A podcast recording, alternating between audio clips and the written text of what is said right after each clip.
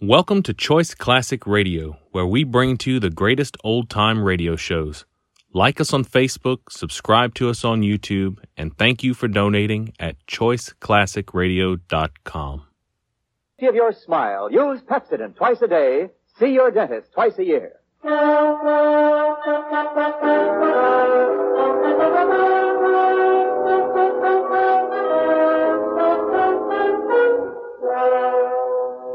Lever Brothers Company presents the Pepsodent program, The Adventures of Philip Marlowe, starring Van Heflin. Philip Marlowe, the screen's most famous private detective, created by Raymond Chandler, brought to you on the air by Pepsodent, and starring MGM's brilliant and dynamic young actor, Van Heflin.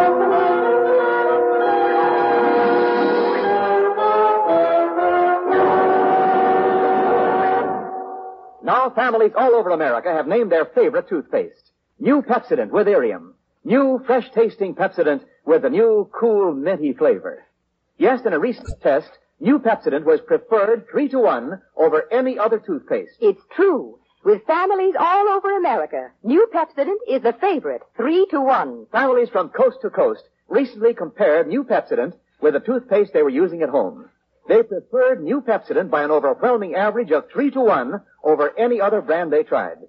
These families, three to one, said new Pepsodent tastes better, makes breath cleaner, makes teeth brighter. Yes, in a recent survey, families three to one said new Pepsodent tastes better, makes breath cleaner, makes teeth brighter. Get new Pepsodent toothpaste for your family right away.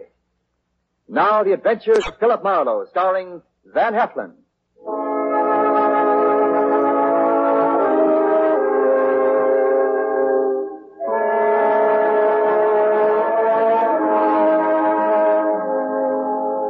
The moment old man Jeter came into my office, I made up my mind not to vote for him if he ever ran for president. He was tall and thin with straight, compressed white lips. He wore a neat pinstripe flannel suit with a small rosebud in the lapel. He carried an ebony cane, and he wore spats. He looked a smart 60, and unless his ulcers got nasty, I gave him another 15 years, which was pretty big of me. He sat down, speared me with those barbed gray eyes, and came right down to business. Mr. Philip Marlowe, I believe. That's right. My name is Wadsworth Jeter. How do you do, Mr. Jeter? You're a uh, private detective? Well, why not? Frankly, sir, I'd expected the Hollywood detective's office to be somewhat more uh, glamorous or rather more elegant, shall we say? Well, Philo Vance has a branch office here on the fourth floor. If you're shopping Oh, no, around, no, you no, can- no. You'll do, I'm sure. Well, my rate is twenty-five bucks a day plus expenses, Money is no object. except when you don't have much of it. That seems to be the motivating philosophy where Miss Harriet Huntress is concerned. Who or whom is Miss Harriet Huntress? A rather standard, rather obvious gold digger who wishes to marry Grover. Hmm. You want to tell me who Grover is? Grover is my adopted stepson, my late wife's son.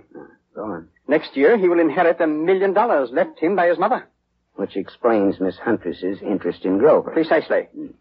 Look, Mr. Jeter, am I being hired to smear Miss Harriet Huntress? Not at all, merely to disillusion Grover Oh, about her. Yeah, well, that's the same thing. I think you better find yourself another No, boy. wait, wait, there's more. Okay, let's hear it. Do you know a man named Marty Estelle? Sure, he's a big-time gambler out on Sunset Strip. Why? Mr. Estelle claims my son Grover owes him $50,000. Well, then Grover'd better pay up if I know Marty Estelle. But suppose my son doesn't really owe Estelle the money. Does he or doesn't he? Mr. Estelle supplied photostat copies of Grover's notes with Grover's signatures. I thought they might be forged, so without Grover's knowledge, I took them to a handwriting expert named John Arbogast, a sort of detective. No. He's not sure. He wants more time. I, I'd like you to take over the case. Harriet Huntress and all. Miss Huntress, as you may know, is associated with Mr. Estelle. Well, that's incidental. I'll handle the forgery case, but not the slander job. Now, where does this Arbogast have his office? On Sunset near Iva. Okay, I'll look it up. Miss Huntress? She lives at the El Milano on North Sycamore. All right, I'll look her up, too. Arbogast and Huntress, in the order named.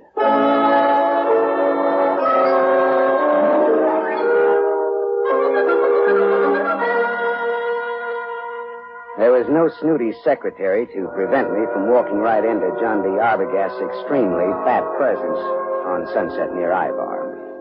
He was an enormously fleshy gent with a thick neck that was in folds like a concertina. He wore a wrinkled dark suit that needed cleaning and some reweaving where it had some small holes in it.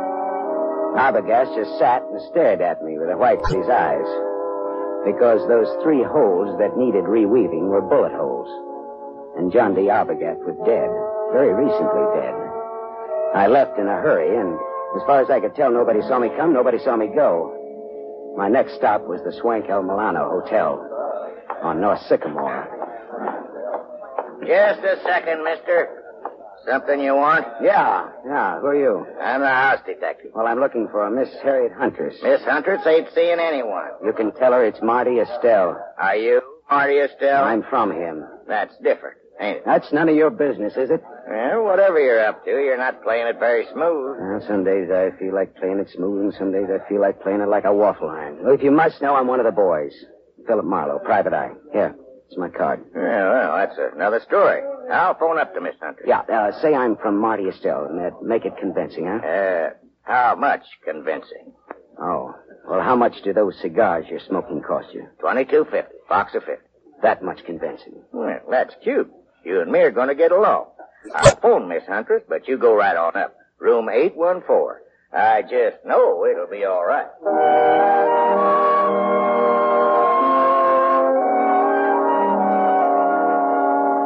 Harriet Huntress was too tall to be cute, too beautiful to be really cheap. Her green eyes were wide set, and there was plenty of thinking room between them. Her hair was a dusky red, like fire seen through a haze. The green eyes were that much green ice as she sized me up in the doorway. Well, what's the big message, Sonny? I'd have to come in. I never could speak very well in public. Come in. Never could speak very well on a dry throat either. There's the scotch. Help yourself. Thank you. So, you're from Marty Estelle. No, not uh, strictly, not even loosely. Not at all, in fact. What's your racket? No racket. Marty'll love to know you used his name. I'm shaking in my shoes. You're some kind of detective, aren't you? Yeah, right. Philip Marlowe. Hey, it's good scotch, Jim. I'm glad you like it. Now, what's your business? All right.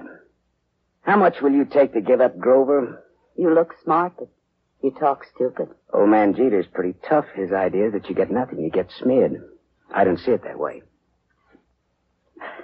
How much?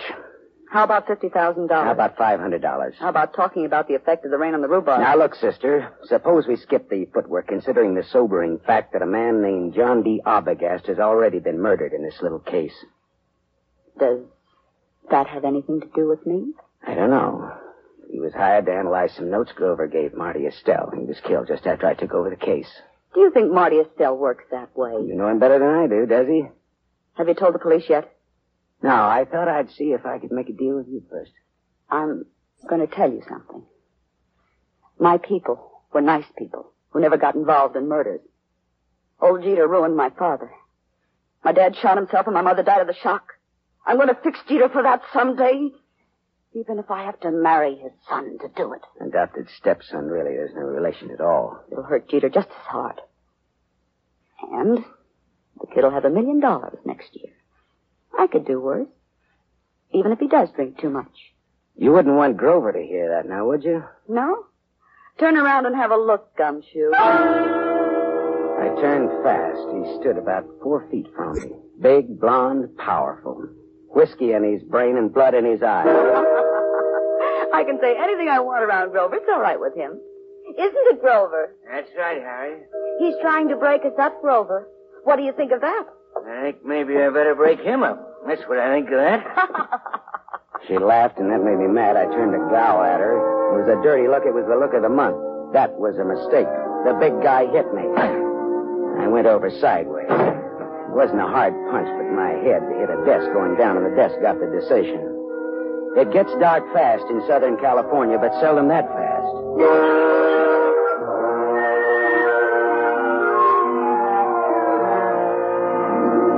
When I came out of it, Grover, the blonde sucker puncher, and Harriet Huntress were gone. But the bottle of scotch was still there, so I took that for a souvenir and stuffed it in my pocket and floated down the elevator into the street. It was dark by the time I got back to my apartment on Hobart Avenue in Hollywood. I turned on the light, and there stood a big guy, another big guy. This was National Big Guy Week. This one had a big nose, the dead color of wax, and he had a 22 caliber Colt Woodsman pointed straight at me. Close the door and reach. Come on. I turned a little to close the door. I got my hand under my coat. Then I turned back to Wax Nose fast. I had my Luger out. We stood there facing each other. Wax Nose didn't seem at all impressed with my automatic. I uh, just came to tell you to be smart. You're looking at a Luger, mister. I know. Men of distinction carry Lugers. Me, I pack this small bore because I can shoot. If uh, you think you can take me, go to it. Now look, what's the game? Uh, maybe you can take a hint, and maybe you can't. Maybe, maybe not. What is it? Lay off old Cheater's boy. When I wouldn't think of contradicting anyone who uses a Colt Woodsman 22 with the front sight filed off must think he's pretty good. I am good. Yeah. And that's why I say, okay, pal. We'll see. Speaking of 22s, do you know anybody named John Arbogast? Ah, I meet such a lot of people. Well, this one was fat and shot three times with a 22. I don't remember shooting no fat guys today. So long, chum. Remember what I told you. Lay off, Grover. So long, chum. Yeah. Swell. Ah, shut up. Yeah. Mr. Marlowe? Oh, Mr. Jeter. Well, your son or your adopted son or your stepson or whatever he is poked me in the jaw today. He is both my stepson and my adopted son. Well, both of them poked me in the jaw. My word, where? In Miss Huntress's apartment. You spoke to her? What did she say? She wants 50 grand and no dice. I offered her 500. Just as a gag. Just as a gag. Mr. Marlowe, perhaps you underestimate the importance of this matter to me. Listen, Mr. Jeter, there are some very unusual angles to this case. For example, a gunman just stuck me up in my own apartment and told me to stay off of this case. What? I don't see why this case should get so tough. Good heavens. Listen, Mr. Marlowe, my chauffeur, Waldo, will pick you up in my limousine. I want to talk to you. All right. Well, tell Walter to park on Hobart facing Franklin. He'll be around for you in 20 minutes. Good. Just give me time to drink my dinner. Bye-bye.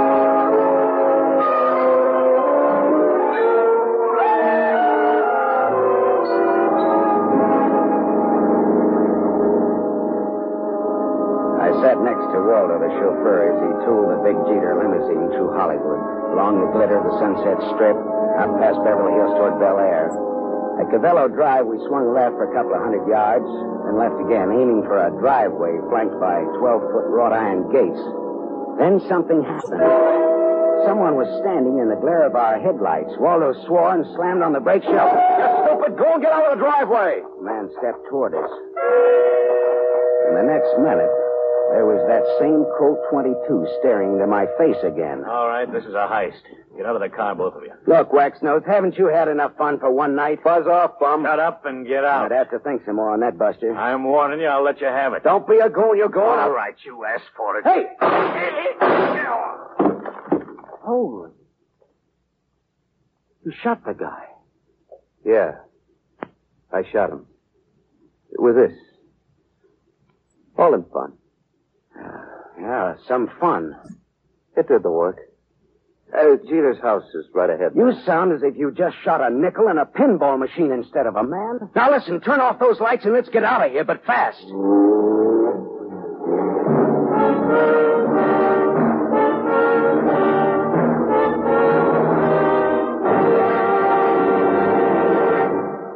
You are listening to the adventures of Philip Marlowe, starring Van Heflin.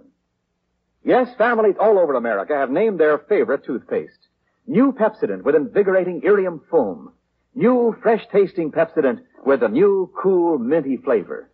In a recent test, new Pepsodent was preferred three to one over any other toothpaste. It's true. Families all over America say new Pepsodent is their favorite, three to one. The William Kilpatrick family, 212 South Missouri, Claremore, Oklahoma, preferred new Pepsodent on every single count. The Kilpatricks say new Pepsodent tastes best of all, makes breath cleaner, makes teeth brighter. On all these counts, by an overwhelming average of three to one, families prefer new Pepsodent over any other toothpaste they tried. It's a fact. Families three to one say new Pepsodent tastes better, makes breath cleaner, and makes teeth brighter. Remember, this is not just our opinion. It's the honest conviction of the Kilpatricks and other families who were asked to compare new Pepsodent with the toothpaste they were using at home. Get new Pepsodent, the only toothpaste containing irium. Get it for your family without delay.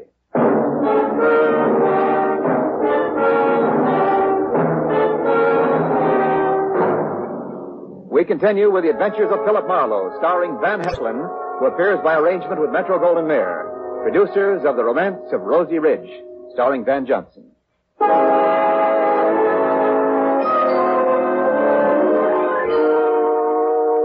Waldo and I drove back to my apartment again, leaving Wax Nose lying dead in the Jeter driveway. We went back to my place to start all over again, over what was left of my purloined scotch.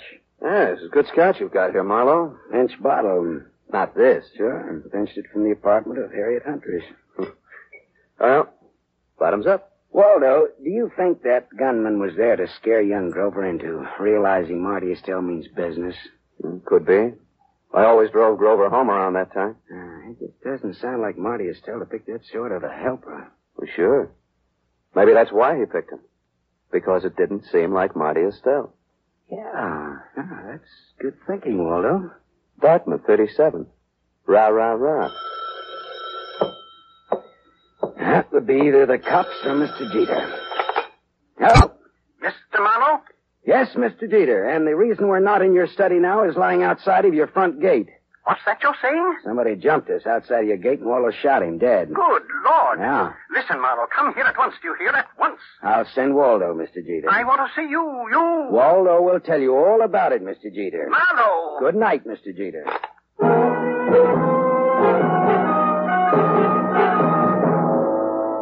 After Walter, the chauffeur, had left, I went back to the El Milano Hotel. Hawkins, the house stick, was all smiles and open palms.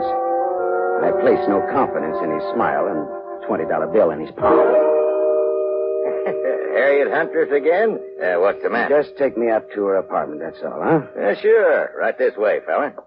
Hawkins took me to the eighth floor, room 814, and opened the door. There was someone in the room, waiting. Hey, Uh, here's company for you, Mr. Estelle. Beat it, Hawkins. Yeah, this is the guy I was telling you about, Mr. Estelle. Come in earlier today. Said he was from you. Beat it, I said. Oh, sure, sure. Come on in, Marlowe.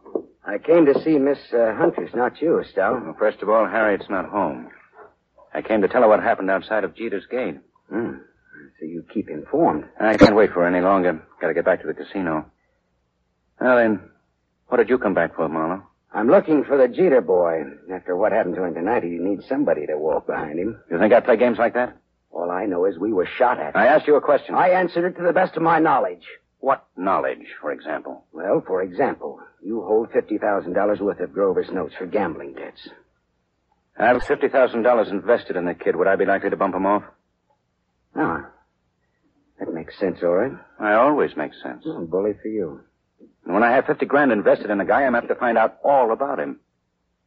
Like about old Jeter hiring a man named Arbogast to work for him. Ah, Arbogast was shot today. You know it. I know because I had you followed. You didn't tell the law, Marlowe. That could be very hard on you. well, could. Does that make you and me friends? Hmm. A little blackmail, huh? Not much. We'll call it, uh, tattletale grail mail. From now on, do you stop bothering Miss Huntress? yeah, you win, Marty. Swell. That's all. I've got to go. Well, I'll just, uh, wait around for bed, okay? Well, Harriet Scotch is in that cabinet there. Thanks, I'll roll up my pants and go waiting in it. you know, Marla, I like you. You're cute. so long, Shaman.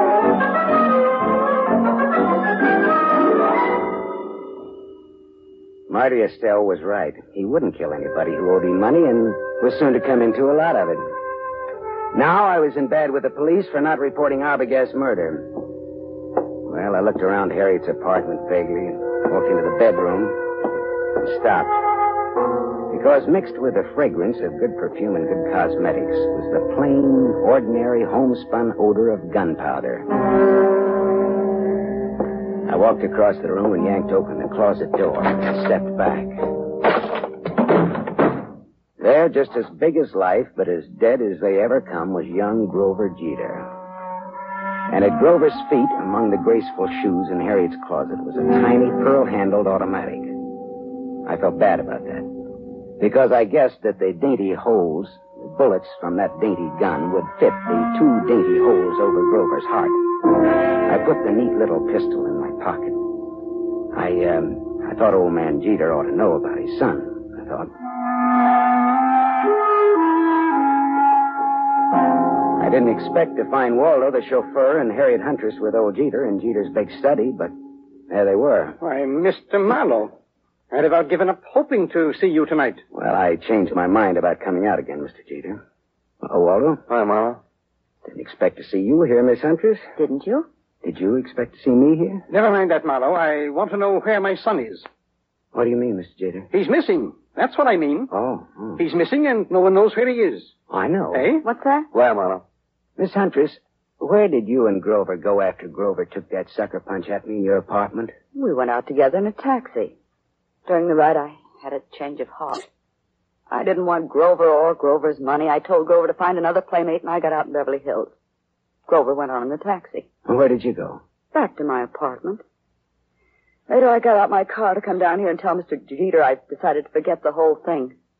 And for him to call off his dime novel, Sleuth. A dime will no longer buy a novel of any description, but that is beside the point. You said you knew where Grover is. That's not beside the point, is it, Mr. Marlowe? He's back in Harriet's apartment. Well, I didn't let him in. How on earth could he? Hawkins, your house detective, let him in. The last I saw of Grover, he is dead. Oh, what? What's that? Dead. Dead, shot with a small caliber gun. I can't believe it. I, I can't. It's, Grover it's dead? Miss Huntress, this 25 caliber pistol was on the floor at Grover's feet. Here, take it. Look it over, will you? Mine. You're murderous. Oh, I'm not. Oh, You, you cold-blooded and murderous. Stop that! Stop it, both of you. It could have been suicide. Suicide? Well, yes, that's a possibility, of course. I see you like that idea, Jeter. But it wasn't suicide. Then she did it. The murderess, the scheming, contemptible. It was murder, and it's fairly obvious who did it, Jeter. Eh? Uh, Marty Estelle is my guess. Well, guess again, Waldo. Estelle had $50,000 invested in Grover. He wouldn't kill a golden goose like that. And Waxnose didn't do it because he was dead, thanks to Waldo here. That leaves her. She did it. There had to be a motive and an opportunity. Well, it was her apartment after all. Correct, Waldo, but Grover was Jeter's adopted stepson. Oh, like a real son he was to me. A real Yeah, son. yeah, yeah. But did you lovely people know that in the state of California, a man can inherit from an adopted son who has money and who gets dead? Did you know that, Mr. Jeter? Why, what do you mean?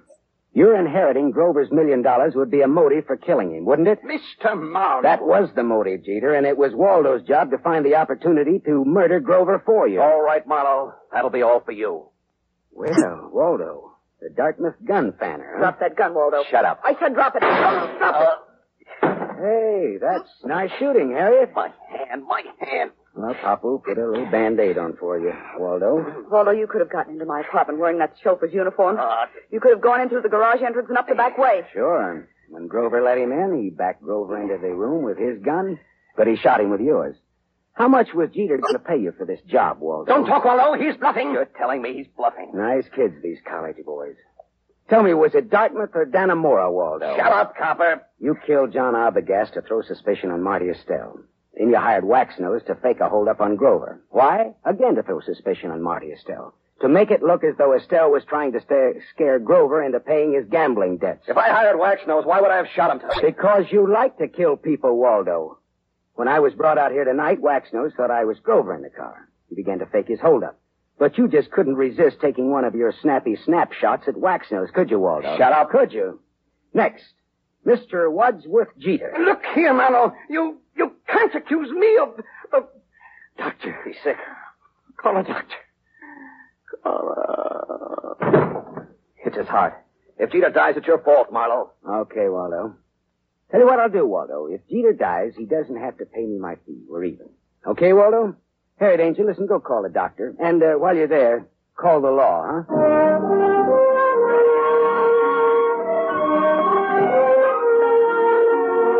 Jeter didn't die.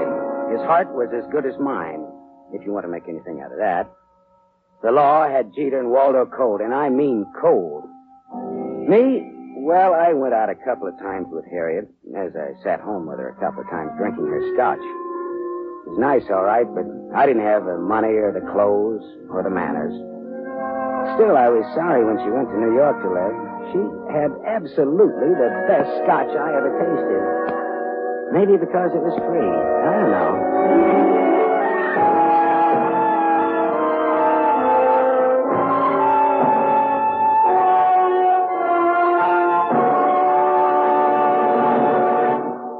You have just heard Van Heflin, starring in the mystery series Raymond Chandler's The Adventures of Philip Marlowe, brought to you by the Lever Brothers Company, makers of Pepsodent. Van Heflin will return in just a moment. Have you tried, have you tasted the new Pepsodent toothpaste? Its lingering minty flavor is so fresh and inviting, families prefer it by an overwhelming average of three to one over any other toothpaste they tried. In a recent nationwide test, these families said new Pepsodent tastes better, makes breath cleaner, and makes teeth brighter. Remember, new Pepsodent gives you more invigorating irium foam. It sweeps dulling film away. No wonder it's the three to one favorite with families all over America. Get new Pepsodent with irium for your family right away.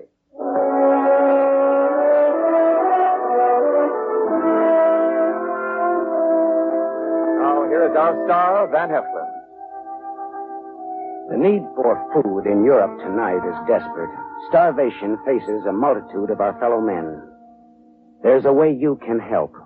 For $10, a package containing 21 and a half pounds of food will be sent for you to a friend or a relative or any member of an organization you designate in Europe. Or simply say to a little French girl or to a Belgian war widow. Your order will be strictly respected and you'll receive a signed receipt from the person who received your gift. Send ten dollars now. Send all you can. Send your ten dollars to CARE. C-A-R-E. E, CARE, New York. Help keep America the hope of the world.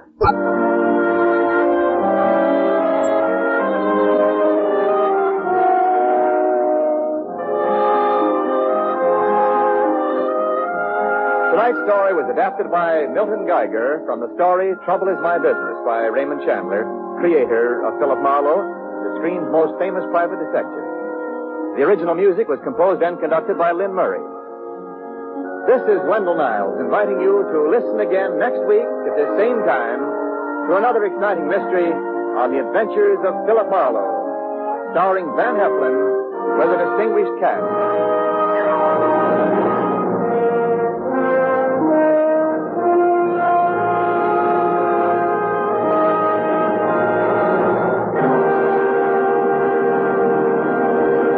This is NBC, the national broadcasting company.